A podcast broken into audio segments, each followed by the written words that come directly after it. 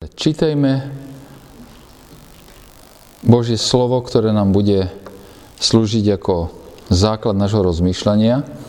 Stretnutia pána Ježiša s farizeom Šimonom v jeho dome.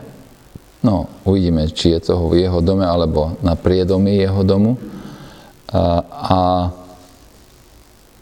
a ten príbeh je veľmi známy, jedinečný, takže prosím, čítajme, brat Danko, Lukáš 7, Evangelium svätého Lukáša, 7. kapitola od 36. verša do konca tej kapitoly. Jeden z farizejov ho pozval, aby s ním jedol. Vošiel teda do farizejovho domu a sadol si. V tom meste žila istá hriešnica. Keď sa dozvedela, že stol je v dome farizea, priniesla alabastrovú nádobu s voňavým olejom. S pláčom pristúpila odzadu k jeho nohám. Začala mu ich máčať slzami a utierať svojimi vlasmi. Boskávala mu nohy a natierala ich voňavým olejom. Keď to videl farizej, ktorý ho pozval, povedal si, keby to bol prorok, vedel by, že je to, čo je to za ženu, ktorá sa ho dotýka. Vedel by, že je to hriešnica. Ježiš mu povedal, Šimon, chcem ti niečo povedať. On mu odpovedal, učiteľ, povedz. Istý veriteľ mal dvoch dlžníkov. Jeden mu dlhoval 500 denárov, druhý 50. Keď nemali z čoho vrátiť, obom im odpustil. Ktorý z nich ho bude mať radšej? Myslím si, odpovedal Šimon, že ten, ktorému odpustil viac. Ježiš odpovedal, správne si povedal, na to sa obrátil k žene a Šimonovi a povedal, vidíš túto ženu? Vošiel som do tvojho domu, nedal si mi vodu na nohy, no táto žena mi slzami zmáčala nohy a svojimi vlasmi ich poutierala. Nepoboskal si ma, ona však odtedy, ako som vošiel, neprestala mi boskávať nohy. Hlavu si mi olejom nepotrel, zatiaľ čo ona mi natierala nohy voňavým olejom. Preto ti hovorím, odpúšťajú sa jej mnohé hriechy, lebo veľmi milovala. Komu sa málo odpúšťa, ten málo miluje. A jej povedal, odpúšťajú sa ti hriechy. Vtedy tí, čo s ním stolovali, začali si hovoriť, ktože je to, že aj hriechy odpúšťa. On však povedal žene, tvoja viera ťa zachránila. Choď v pokoji. Ďakujem, toľko sčítania. Toto je jedinečný príbeh, určite ho poznáte, keď ste chodili do besiedky, a, ale možno, že ste sa nikdy nepýtali otázky ako, ako to, že farizej pozval do svojho domu Ježiša. Ako to, že Ježiš prišiel, ale ešte horšie, ako to, že prišla tam tá žena hriešnica vo farizejovom dome, to ako? nad tým rozmýšľaš. Dobre, áno. Áno. No, je tu plno otázok, ktoré, ktoré e, nevidíme, aj preto, že sme kultúrne strašne vzdialení, ale však na to sme tu, aby sme si na tieto otázky odpovedali. A potom, čo ten príbeh má povedať dnešnému človeku, tebe i mne. Myslím, že sa nepomýlim, keď poviem, že stolovanie Ježiša u farizeja Šimona je úžasným príkladom toho, ako funguje Božia milosť. Väčšina z ľudí, čo čítajú túto správu, tento príbeh, však ju považujú za príbeh nemorálnej ženy. Že Ježiš stretáva tú, tú hriešnicu. V skutočnosti to tak nie je. Ona je v tom istom zmysle len prvkom príbehu. Je to príbeh o Ježišovi evangelizujúcom farizeja. Ježiš prišiel hľadať a zachraňovať stratených. Obviňovali ho, že sa zaujíma len o opilcov a mytníkom, mytníkov a že je priateľov hriešnikov. On však bol on však im bol priateľom, ale nebol len priateľom vyhlásených hriešnikov. On bol dokonca aj priateľom nábožných hriešnikov, akými bol farizej. V skutočnosti má pri mnohých príležitostiach v Evangeliu Lukáša nejaké jedlo s farizeom.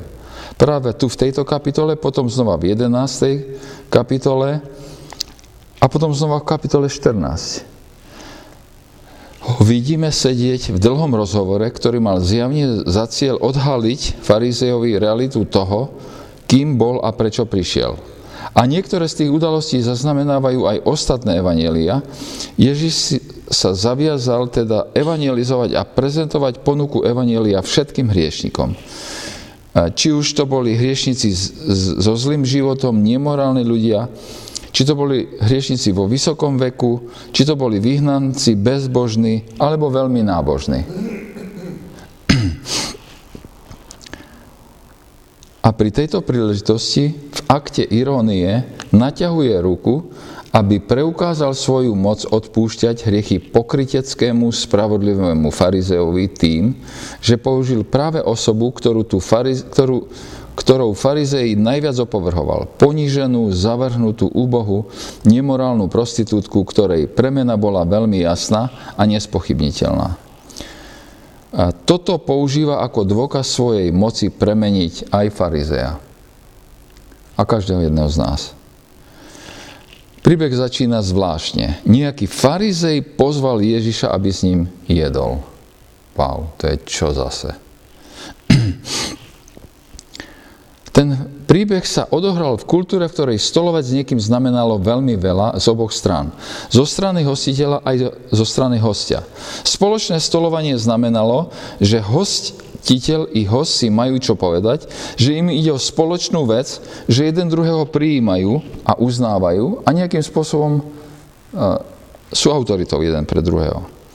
No, myslím si, že tu to je dosť také asymetrické, za chvíľu ku tomu sa dostaneme. To, že farizej však pozýva Ježiša, aby s ním jedol, je niečo veľmi neortodoxné. Farizeovia verili, že je veľmi dôležité dodržiavať zákon a dodržiavať ho presne, správne a do posledného detailu. A okolo zákona vybudovali obrazne povedané plot a dodali aj bankúše, aby bolo zabezpečené, že zákon s veľkým Z, teda Boží zákon, bude dodržiavaný správne. A naopak tých, čo na zákon nedbali dodržiavať úplne správne, úplne presne, čo nedbali dokonca a iba o detaily zákona, tých považovali za hriešnikov. Pre farizeja je hriešnik nie nemorálny človek, ale ten, už ten, kto nechce absolútne presne do posledného detailu dodržiať zákon. Čiže, eh, čiže sme tu na no takejto hrane.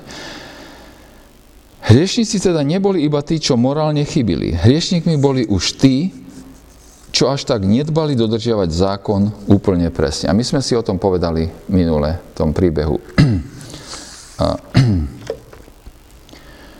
Ježiš však príjma hriešnikov a stoluje s nimi. Čítame, že tá žena bola hriešnica. To bol efemizmus na morálne nepoctivý život, čo tá žena viedla. Jednoducho, to bola ľahká žena toho mesta. Ale prečo farizeus pozýva Ježiša?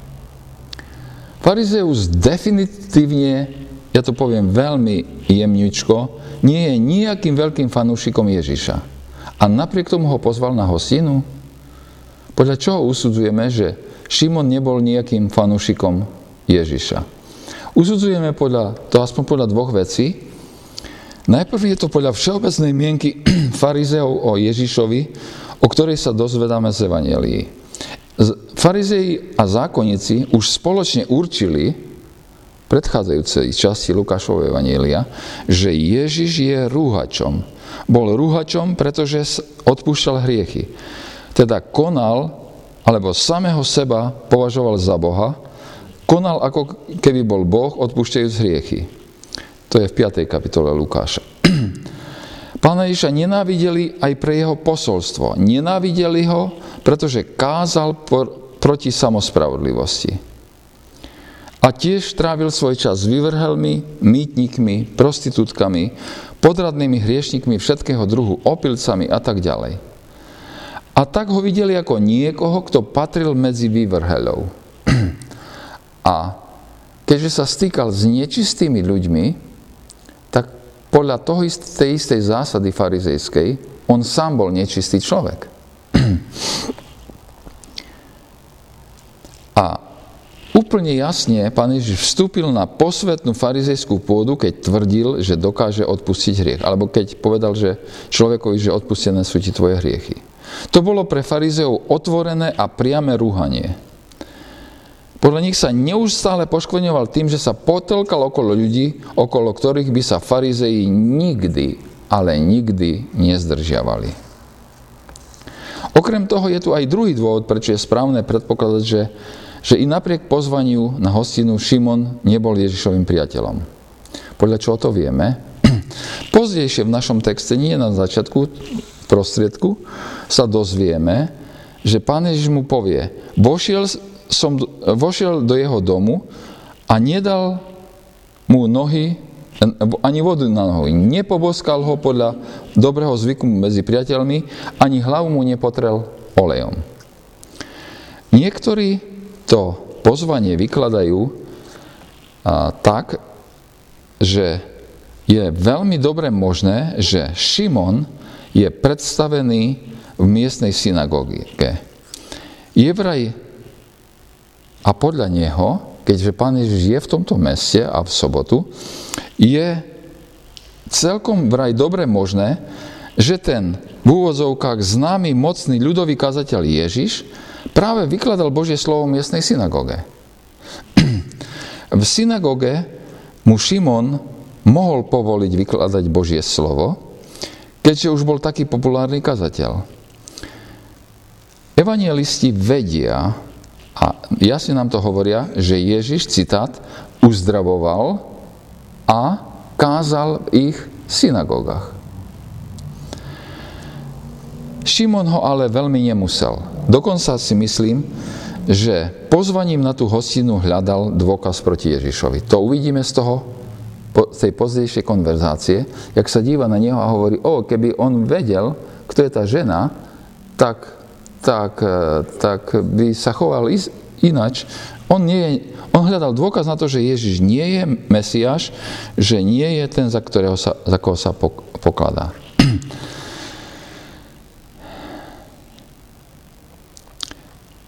Šimon ako predstavený tej synagógy, dočítal som sa, že podľa vštedajších zvykov mal povinnosť kazateľa e, šabatnej kázne pozvať ku spoločnému stolu.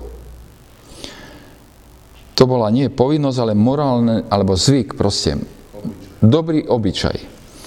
Dokonca aj dnes významný hostujúci kazateľ, čo do obedu slúži Božím slovom modlitební, aj v našom zbore, celkom možné obeduje s miestnym kazateľom. Nie? No a teraz, ako to, že sa tam dostala tá žena hriešnica? A pokračuje e, text a vošiel do domu farizea a položil sa za stôl. Stolovalo sa ležmo, teda ku stolu sa bolo treba položiť.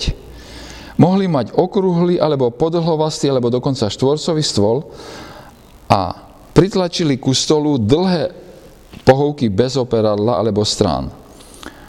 Bolo to niečo ako salónik, ako leňoška, alebo niečo vyvýšené na jednom konci pri stole, aby ste si na jednom konce opreli lakeť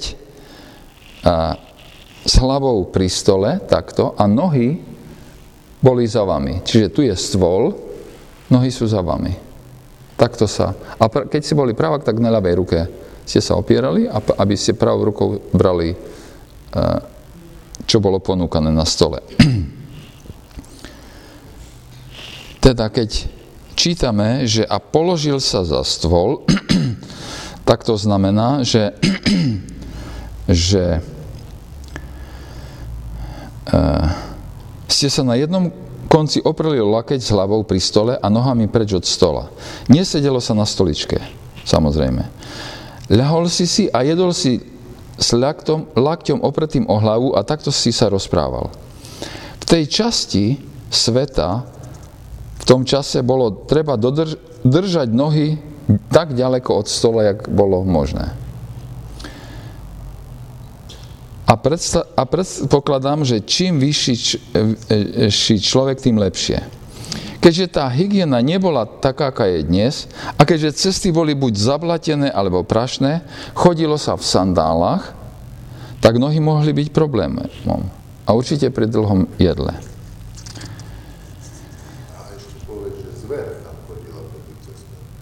Áno, ešte zver tam chodila, áno. Tak to všade. Čiže nohy sú problém, nohy majú byť ďaleko od stola. Inými slovami, tí stolujúci, pozvaní, vytvorili taký, taký, taký, taký kruh odstredivý od toho stola, na ktorom sa jedlo.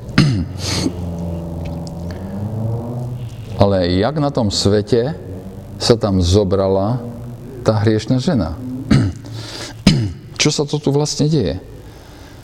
Nepovedali sme si, že farizei verili, že je veľmi dôležité dodržiavať zákon a dodržovať ho presne, správne do posledného detailu? Veľmi si potrebeli farizeovia aj na otázky čistoty. Ako je možné, že hriešna žena sa dostane do toho domu farizeja? To je dobrá otázka. Tá hostina sa nekonala pod strechou domu. Komentáre, ktoré som čítal, hovoria o tom, že do samotného domu pod jeho strechu by žiaden farizeus nedovolil vojsť nikomu. Nikomu. A nie už vôbec cudzím ľuďom, či dokonca hriešnej žene mesta. V svojej samospravodlivosti alebo citlivosti na detail by nevedel ani o čo sa má očisťovať. Lebo, lebo lebo by som to nevedel. čiže, e, e, čiže tá hostina sa konala na priečeli domu alebo na špeciálne upravenom mieste pri dome, vonku, z, z, teda mimo strechu domu. Ako sme spomenuli, bolo bežné pozývať hostujúceho rabína na šabatné jedlo alebo na špeciálnu hostinu, aby sa preukázala nejaká miera cti, alebo aby sa prediskutovali teologické otázky a problémy spoločnosti a kultúry. To sa priam očakávalo od takej príležitosti. Keď hostujúci rabín počas šabatu išiel ku predstavenému synagógi na jedlo, tak to vedelo celé mesto a každý, kto bol zvedavý, sa snažil tam prísť.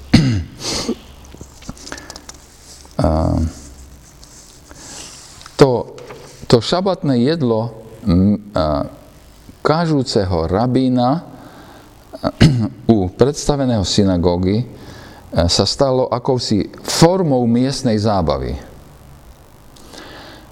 Všetci ľudia tedy, kedysi dávno, tak rovnako ako je dneska, majú svojich dôležitých ľudí. Za časov pána Ježiša mali svoje celebrity v každom malom meste a v dedine, tak ako to mal svet vždycky a ako to máme my dneska.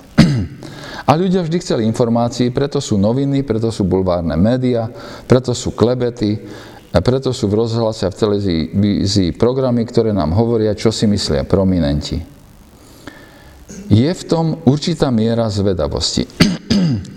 Koniec koncov sú to uznávaní ľudia ako hýbatelia a formo, formovatelia myslenia. A tak, keď vtedy robili takú veľkú, takú hostinu, pozvali celebrity, tu niekoho, kto bol známych, niekoho, kto bol možno nezvyčajný, kto robil alebo hovoril niečo nezvyčajné. A tým určite pán Ježiš bol v tom čase tak potom taký človek otvoril dvere a hoci obyvateľia mesta neboli pozvaní na jedlo, mohli vojsť a chceli sa postaviť po obvode tohoto stola pri nohách tých, čo ležali okolo stola. Stali tam okolo ak tam bol strom alebo sa už stmieval, tak možno, že sa uchýlili do, do nejakého tmavšieho miesta a len tak nenápadne si užívali rozhovor a dialog ako formu miestnej zábavy. Zábavy a informácií. A to sa nepochybne dialo v príbehu, ktorom sme, ktorý sme si práve prečítali. Stôl bol v strede priestoru vyhradeného pre tú hostinu. Každý, kto je pozvaný ku stolu, sa naklania, je hlavou pri stole. A pri nohách stolujúcich je priestor pre miestnych ľudí, aby prišli a zažili samotné podujatie, vypočuli si diskusiu a poučili sa s nej. V takom prostredí zvyčajne do takého prostredia prichádzali aj chudobní ľudia v nádeji, že si budú môcť vybrať zo stola nejaké zvýšky, a tak budú môcť jesť a možno aj nasytiť svoju rodinu. Niektorí z nádeníkov, ktorí možno nemali prácu, boli dobrí kandidáti na takéto návštevy, alebo tí, čo proste nemali prostriedky, tak mali nádej, že budú môcť možno jesť a možno, možno sa im dá, čo ujde. Takže okrem tej zábavy, ktorú to mali, čakajú aj, že sa im dostane dať čo zo stola.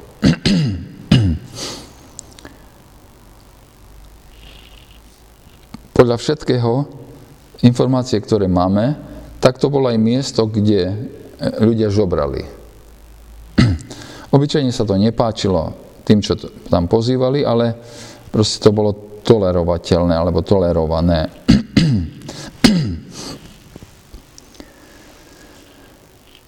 Nebolo teda nezvyčajné mať okolo ľudí. Nebolo nezvyčajné mať ľudí z nižšej triedy, než boli tí normálne pozvaní do farizeovho domu. Takže to, že sa tam objaví aj tá hriešná žena, nie je nič, uh, nič zvláštne. Proste jeden z tých chudobných, uh, ubohých ľudí mesta prišli uh, vidieť, čo sa pri takom jedle dozvedia od, od e, kažúceho rabína a čo, aké budú odpovede. A my čítame, že, že tam boli nielen, že pozvaní boli kto? Pozvaný bol pán Ježiš, ďalší farizeovia a potom okolo boli ešte aj aj tí chudobní, ktorí tam mohli prísť bez pozvania. Proste dozvedeli sa, čítame. Ako? Nie. Nie. A, lebo o nich tu nikde nečítame, a, ale čítame o tom, že, že, a, že tam boli farizovia, ktorí potom medzi sebou diskutujú, hej, oni os, medzi sebou potom diskutovali, že kto je to, a tí, ktorí spolu storovali, začali vraviť sebe, ktože je tento, ktorý aj hriechy odpúšťa. takže, a, takže až, a keďže ten, ten problém toho odpúšťania hriechov je vlastne, alebo to, že pán Ježiš e, sa správal ako Boh, ďakujem pekne,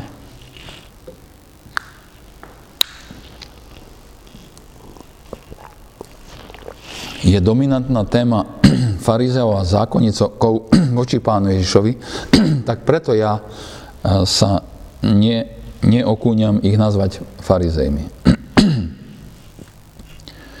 A možno, že je tu farizej, Šimon a, a vedľa nevieme, ale možno, že je farizeus Eliezer a oni dvaja na seba pozerajú a dívajú sa, že čo sa bude e, diať.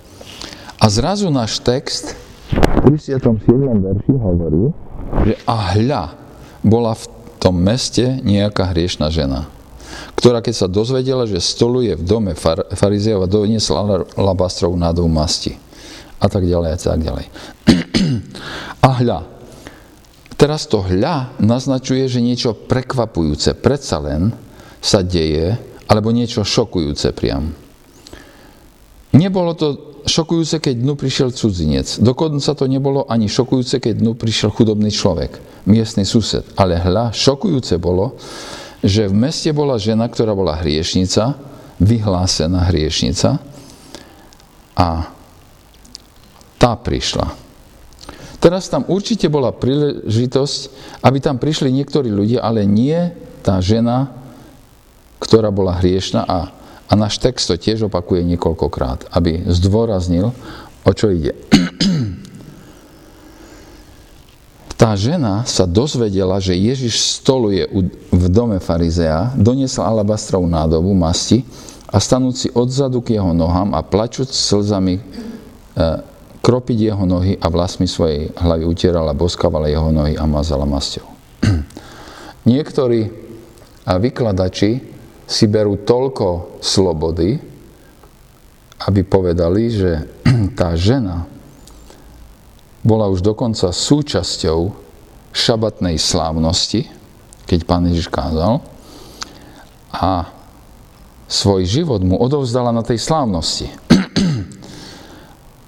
A teraz prichádza, aby reagovala na to, čo sa stalo počas kázne pána Ježiša.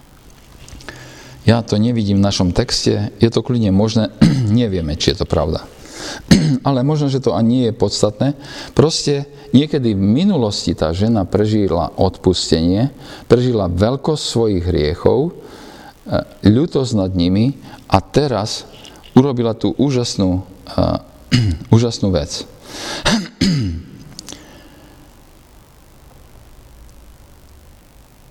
ten, ten obraz, ktorý sa teraz vám tu, nas, sa nám tu nas, naskytá, je proste niečo strašne silné. Tá žena je celá rozrušená a je, má rozpustené vlasy, to je čistá katastrofa, za chvíľku sa ku tomu do, dostaneme. A tak plače, že sa jej rínu slzy tak veľa, že nimi dokáže umývať nohy pána Ježiša. Wow. A keď pritom e, určite ešte aj vzlikala, čo ja si domýšľam teraz, tak to mohlo byť, e, to mohlo byť e, poriadne, poriadne silná scéna. A keď tá žena umila Ježišove nohy, začala robiť čo? Začala ich utierať a boskávať. A to slovo boskávanie je tu veľmi intenzívne slovo. V Lukášovi 15.20 opisuje otcovo boskávanie marnotratného syna pri jeho návrate domov.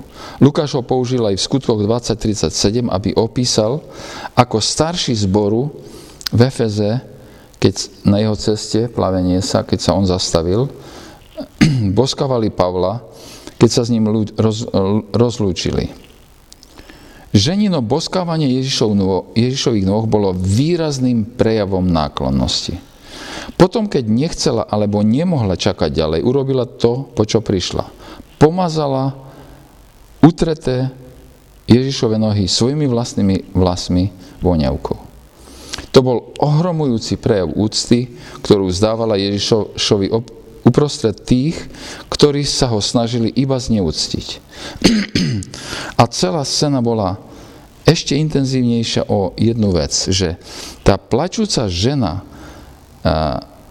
s tým obrovským množstvom slz, čo umýva Ježišovi nohy, nohy a potom ich utiera, ale ona ich utiera rozpustenými vlasmi. Rozpustené vlasy dospelej ženy na verejnosti boli absolútne tabu. Proste toto nejaká dospelá žena nesmela urobiť. Podľa Talmudu väčšia hamba ako z, e, to bola podľa Talmudu rozpustiť si vlasy, e, podľa Talmudu to bola väčšia hamba, ako sa zobliec na verejnosti úplne do naha.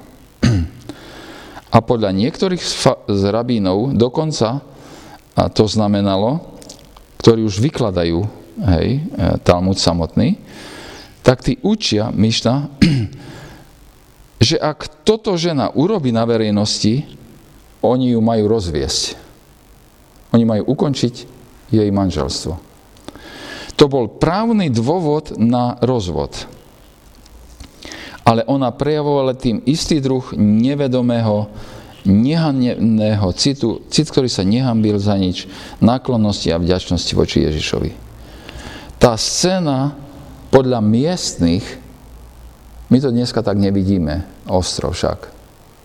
sme príliš ďaleko. Ale, ale aj tak je to veľmi ťažk, e, e, ťažká scéna, keď sa pozriete do detailov, lebo napríklad taký detail iba, že, že e, čítame, že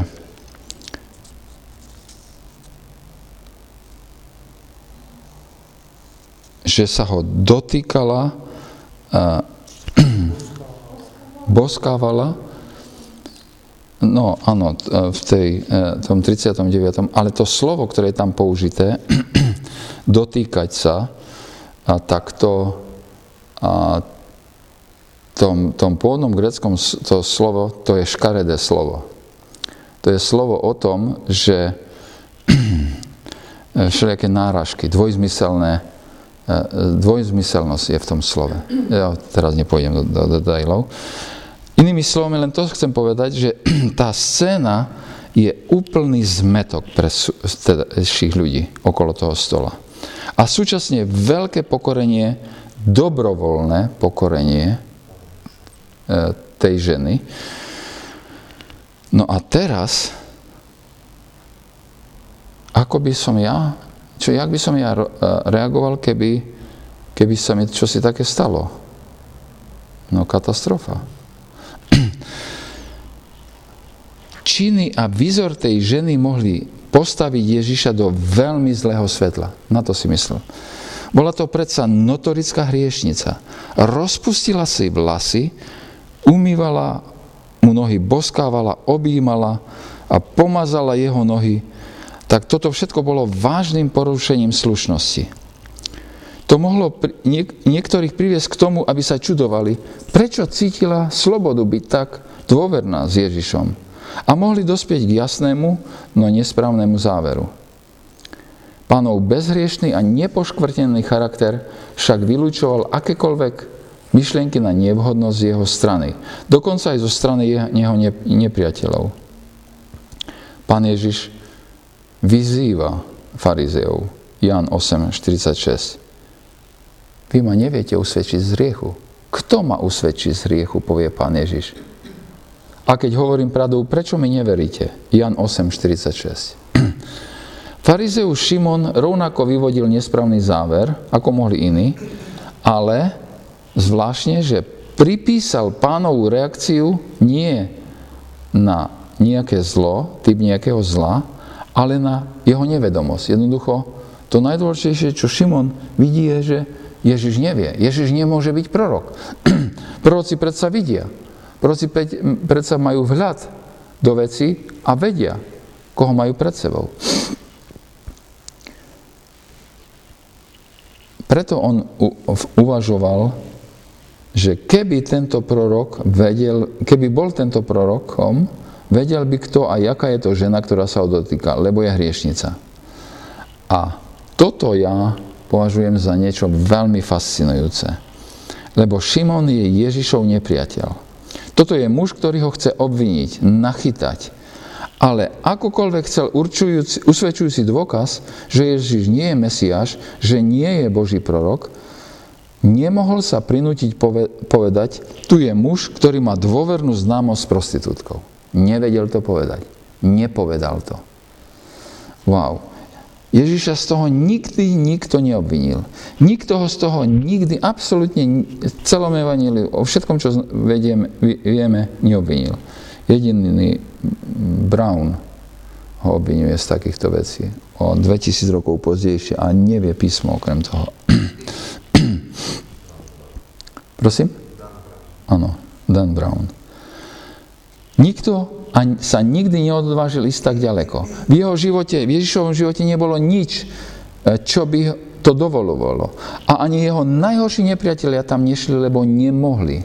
A to ukazuje mieru skutočnej autority, ktorú požíval Ježiš medzi svojimi súčasníkmi, i skutočného pochopenia jeho dobroty a jeho čistoty.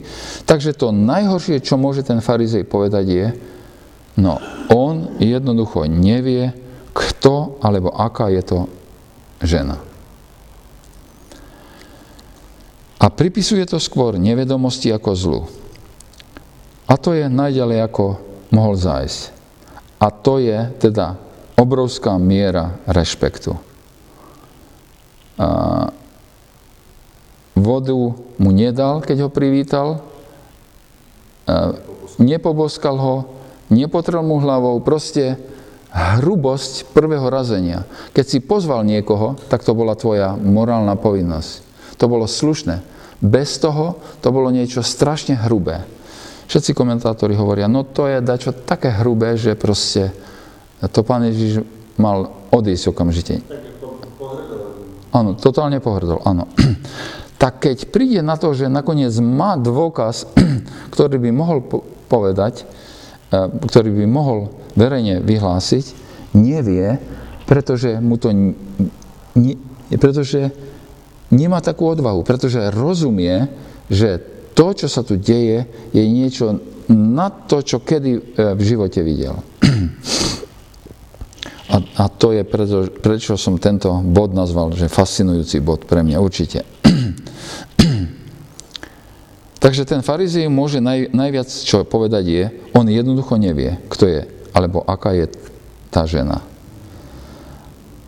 A pripisuje to skôr nevedomosti ako zlu. To je tak ďaleko, ako mohol uh, zájsť, ale súčasne to je aj miera rešpektu voči Ježišovi.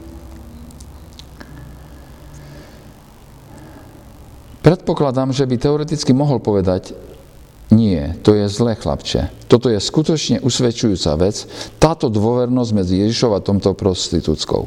Ale on hovorí, je to nevedomosť. On jednoducho nevie, nevie a to dokazuje, že nie je prorok, pretože keby bol prorokom, vedel by, kto aká je táto žena, ktorá sa ho dotýka. Vedel by, že je hriešnica.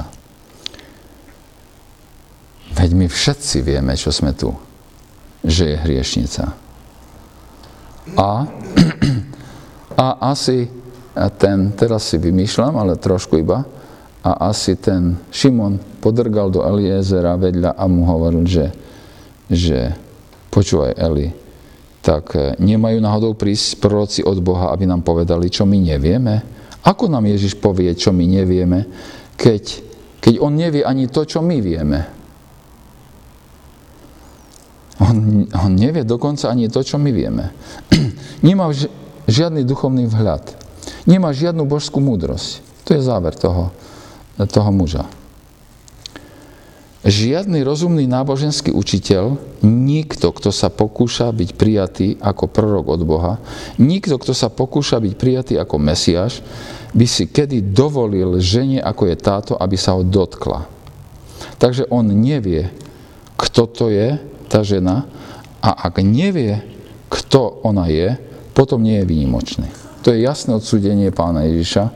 Toto nie je prorok od Boha a súčasne tento odsudok toho muža je niečo strašne e, samospravodlivého, lebo je v tom spokojný duch postoja. Odsúdenie, ktoré je spokojným druhom postoja. Tá scéna s tou ženou znechutila Šimona. Bol znechutený tým, čo žena urobila, bol znechutený tým, čo jej Ježiš dovolil. Bolo to však uspokojené znechutenie, pretože v jeho mysli potvrdilo, že Ježiš nebol žiadny prorok, inak by mal božský vhľad o tom, kto alebo čo je tá žena.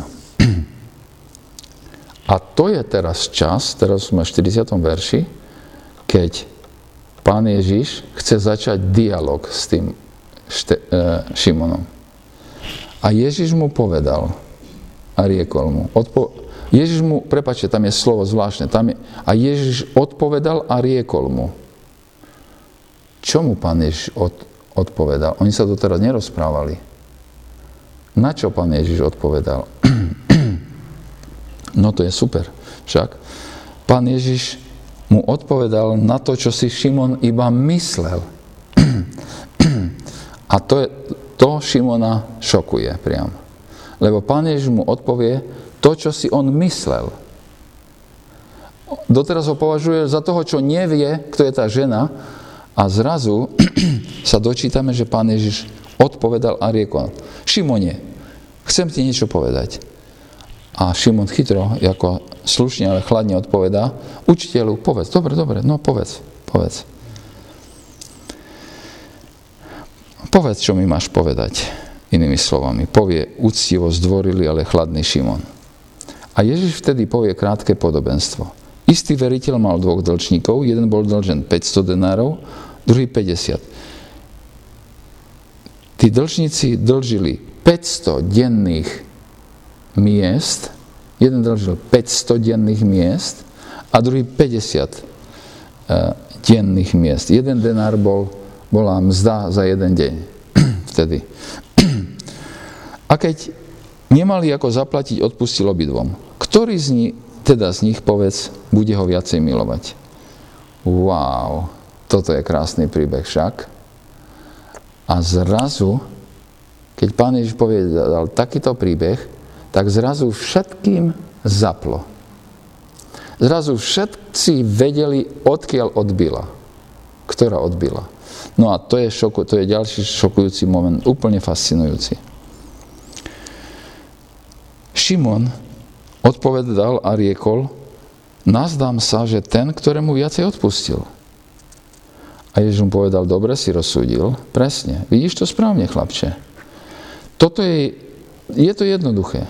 Komu bolo odpustené viac, prejaví viac lásky, celkom jednoduché, nie? Ozaj, veľmi jednoduché. A potom sa Ježiš otočí k žene a Ježiš tu teraz stanoví princíp. Úžasný princíp. Aký je ten princíp? Veľká láska pochádza z veľkého odpustenia. Je to princíp? Áno. Veľká láska pochádza z veľkého odpustenia. Keď Šimon počuje tento príbeh, tak rozumie, že on nemá nejakú lásku ku Ježišovi lebo mu ani nič neodpustil. On je stále spra- samospravodlivý. On nepotrebuje odpustenie. Wow, ale toto predsa povedal sám Šimon. Vyšlo to z tvojich úst, z tvojho mozgu a, a úst, Šimon. Však? Práve si povedal, že tam, kde vidíme veľkú lásku, sme videli veľké odpustenie. Čím väčšie odpustenie, tým väčšia láska. Tak hovorí verš 44. A, áno, ja som to citoval vlastne, len trochu som to prehovoril. Aby ani náhodou nebolo nenechané na neporozumenie, kto je, kto v tomto podobenstve sa Ježiš obráti na tú ženu teraz. A povie, pozrite sa na tú ženu. Koľko milovala? Ona ešte stále asi je pri jeho nohách, ešte stále ten obraz je, je tam zmetený, proste rozsuchané vlasy, mokré, no, pre miestnych hrozný pohľad. Aj všetci ostatní sa tam tiež obrátia a potom Ježiš hovorí Šimonovi, vidíš tú ženu? No jasné, že ju videl. Späť, späť v 39. verši čítame, že ju videl. Lebo tam vyniesie ten rozsudujúci odsudok na pána Ježa. Keby, keby on vedel, kto je tá žena, čo tam vystraja tie veci okolo neho, tak, tak, tak by jej to nedovolil. Lebo by vedel, že je hriešnica.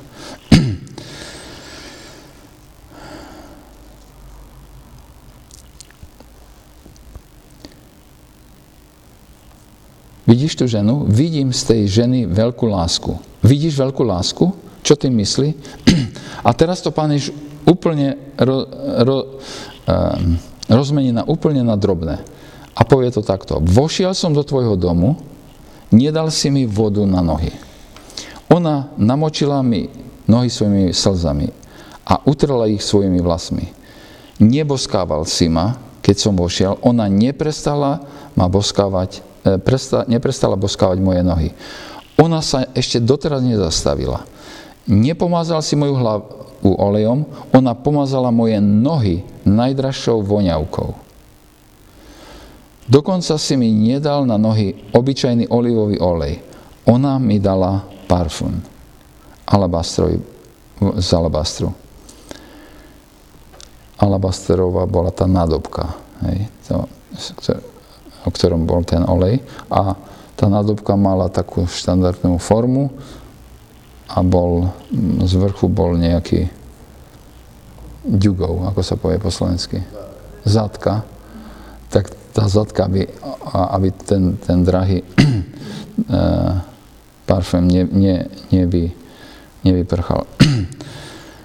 Wow, a keď pán Ježiš takto to zrovná, tak všetci vedia, že ten veľký dlžník, pardon, že ten, áno, že ten veľký dlžník je kto? Je tá žena. A že ten malý dlžník je Šimon, domáci pán. Ouha.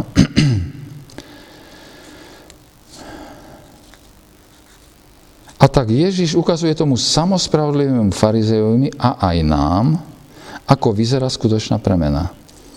A iné vysvetlenie neexistuje. Dozvedáme sa, že tí, ktorí e, s ním sedeli pri stole, si začali hovoriť, kto je ten človek, ktorý dokonca odpúšťa hriechy. Oni vedeli, že on môže učiť a kázať, to, to vedeli, lebo boli možno v synagóge, pravdepodobne môže uzdravovať, o tom počuli veľa, ostatné veci, ktoré sa o ňom šíria a dokonca vyháňať aj démonov. A dokonca teraz on odpúšťa hriech. Vedeli, že to urobil on, že Ježiš jej odpustil hriech. On nepovedal síce, že Boh odpustil tvoje hriechy, povedal, ale tvoje hriechy sú, boli odpustené. A ona vedela, že to bol on, kto to urobil. Potvrdzuje je jej podmienku odpustenia. A všetci ľudia povedali, ten človek odpúšťa hriechy. To je tak ďaleko, ako by zašli. Vždy si kladie, kladli otázky, kto je muž, ktorý dokonca odpúšťa hriechy. Alebo kto je to, teda, ktorý odpúšťa hriechy. Oni samozrejme vedeli, že kto jediný môže odpúšťať hriechy je Boh. Ale nikdy sa nedostanú tak ďaleko, aby uznali, že medzi nimi je Mesiáš, že medzi nimi je Boh. Tí samospravodliví ľudia nerozumejú, čo robí tá žena, nerozumejú pokániu hriešnika a vôbec nerozumejú, kto je Ježiš. Jedlo s farizejmi sa skončilo tvrdou neverou. Vždy sa skončila rovnako. Samospravodlivosť je taký hrozný, hrozný druh slepoty. Takže jej okázala láska bola spojená s jej okázalým odpustením. A oni to pochopili, všetci to pochopili. Ľudia povedali, tento muž odpúšťa hriechy. A my môžeme vidieť, že tejto žene sú odpustené. My to teraz už aj vidíme. Ha, to bolo šok, to bol šok. Ako to môžeme vidieť? Odpustenie predsa nevidieť. Môžeme však vidieť premenu, ktorú odpustenie spôsobuje. Radosť, vďačnosť, pokoru, lásku. Takže Ježiš potom použil túto ženu ako jasné svedectvo o svojej moci premeniť život, aby svedčil farizeovi o premeniajúcej sile jeho pravdy. Jej spása bola evidentná nie z niečoho, čo povedala. Ona totiž nepovedala ani jedno slovo. Vo vašom preklade máte aspoň jedno slovo? Nemáte. Ona nič nepovedala. Ale jej evidentná spása bola zjavná z lásky ku svojmu spasiteľovi. Lásky tak hojnej a tak vášnivej. Vtedy jej Ježiš povedal, odpustené sú tvoje hriechy. A potom vo verši 50 jej povie, ako boli odpustené, ako si bola zachránená, ako bola zachránená tá žena vierou. Tvoja viera ťa zachránila. Nie tvoja láska, ktorá ťa, nie tvoja láska bola tá, ktorá zachránila. Bola to vaša viera, ktorá vás zachránila, ktorá vytvorila vašu lásku. Bola to vaša viera, ktorá spasila každého, kto je spasený. Apoštol to povie takto, lebo milosťou ste spasení skrze vieru. Nie z vás je to Boží dar, nie zo skutkov, aby sa nikto nechválil. Bola to Efežanom 2, 8 a 9. Bola to tvoja viera, žena, ktorá ťa zachránila. Je to vždy viera, ktorá zachraňuje. Vždy, vždy a vždy. A pretože ťa zachránila tvoja viera, tvoja láska je zjavná, pretože sú ti odpustené hriechy. A teraz čítame to úžasné. Choď v pokoji. Doslova, choď do pokoja, choď do Božieho šalómu, a žij tam navždy. Sme v úplnom konci už len niekoľko otázok, alebo otázok, ktoré majú urobiť aplikáciu z toho celého. Na akej úrovni je teraz naša láska k Bohu, naša láska ku Kristovi? Keď čítame tento text, tak by sme chceli takú veľkú lásku, ako mala tá žena, ale, ale si ani nevieme predstaviť, že by sme urobili niečo také ako tá žena. Prišli sme ku Kristovi vo viere a objali sme ho a zažili sme túto mocnú a úplnú premenu odpustenia. Takže sme doslova naplnení radosťou, vďačnosťou a láskou? Tým by sme mali byť poznačení.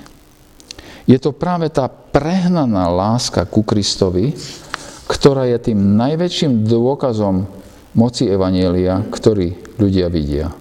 Nevďačný kresťan bez lásky podkopáva svedectvo Evanielia. No ale teraz je samozrejme oveľa ťažšia otázka ešte. Máme upadnúť do hriechu, alebo ísť životom tak, aby náš život bol uh, plný hriechu a plný hrôzy hriechu, aby nám bolo nakoniec odpustené a aby sme potom mohli e, milovať viacej. Apoštol Pavel to rieši na jednom mieste však a nechce, aby sme odpadli do hriechu, aby sa musela rozmnožiť milosť.